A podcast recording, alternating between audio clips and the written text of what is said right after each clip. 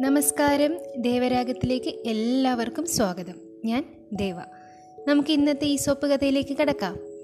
പണ്ട് പട്ടണത്തിലുള്ള ഒരു എലി നാട്ടിൻ പുറത്തുള്ള തന്റെ കൂട്ടുകാരൻ എലിയെ കാണാൻ പോയി. നാട്ടിൻ പുറത്തുകാരൻ എലി കൂട്ടുകാരനെ നന്നായി സൽക്കരിച്ചു. നെല്ല് ഗോതമ്പ് ഇവയൊക്കെ നൽകി.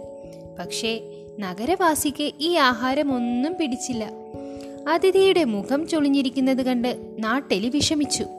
എന്താ ചങ്ങാതി? ഭക്ഷണം തീരെ പ്രിയമായില്ല എന്ന് തോന്നുന്നു. ക്ഷമിക്കണം. ഇവിടുത്തെ ഏറ്റവും മികച്ച ഭക്ഷണമാണ് താങ്കൾക്ക് ഞാൻ വിളമ്പിയത്. പട്ടണവാസി ചുണ്ടു വക്രിച്ചൊന്ന് ചിരിച്ചു. എന്നിട്ട് കൂട്ടുകാരനോട് പറഞ്ഞു കഷ്ടം. നിങ്ങൾ ഇതൊക്കെയാണോ ഭക്ഷിക്കുന്നത്? ഒരു ഉറുമ്പിന്റെ ജീവിതത്തേക്കാൾ കഷ്ടമാണ് ഈ ജീവിതം. ആകട്ടെ നീ എന്റെ കൂടെ നഗരത്തിൽ വരൂ. അവിടെ എന്ത് വിഭവസമൃദ്ധവും രുചികരവുമായ ഭക്ഷണമാണുള്ളതെന്ന് അറിയാമോ? എത്ര അകത്താക്കിയാലും മടുക്കില്ല. നോക്കൂ ഇങ്ങോട്ട് തിരിച്ചു പോരാൻ കൂടി നീ മടിക്കും. പട്ടണവാസിയുടെ ക്ഷണമനുസരിച്ച് നേരം രാത്രിയായപ്പോൾ നാട്ടിൻ പുറത്തുകാരൻ കൂടി പട്ടണത്തിലേക്ക് തിരിച്ചു. കൊട്ടാരം പോലത്തെ ഒരു വീട്ടിലെ ഒരു സൂക്ഷിപ്പ് മുറിയിലായിരുന്നു പരിഷ്കാരിയായ എലിയുടെ വാസം.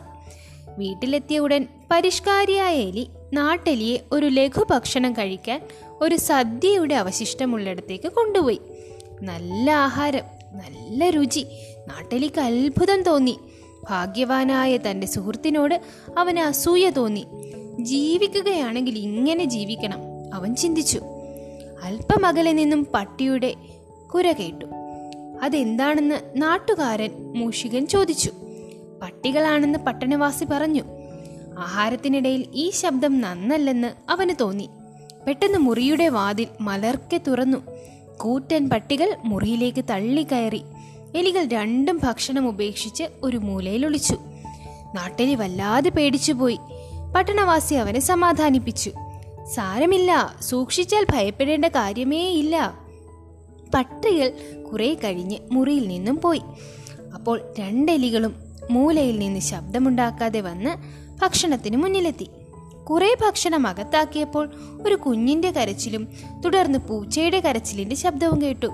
അത് കേൾക്കേണ്ട താമസം എലികൾ വെപ്രാളത്തോടെ വീണ്ടും ഒളിവിലായി. കരച്ചിൽ നിന്നപ്പോൾ പട്ടണവാസി സുഹൃത്തിനോട് പറഞ്ഞു കൊച്ചമ്മയുടെ പൂച്ചകളാണെന്ന് ഞാൻ തെറ്റിദ്ധരിച്ചു പോയി. പക്ഷെ അതല്ലായിരുന്നു. ഈയിടയ്ക്ക് കുഞ്ഞിനെ കളിപ്പിക്കാൻ കൊച്ചമ്മ പൂച്ചയുടെ ആകൃതിയിലുള്ള ഒരു പാവയെ കൊണ്ടുവന്നിട്ടുണ്ട്.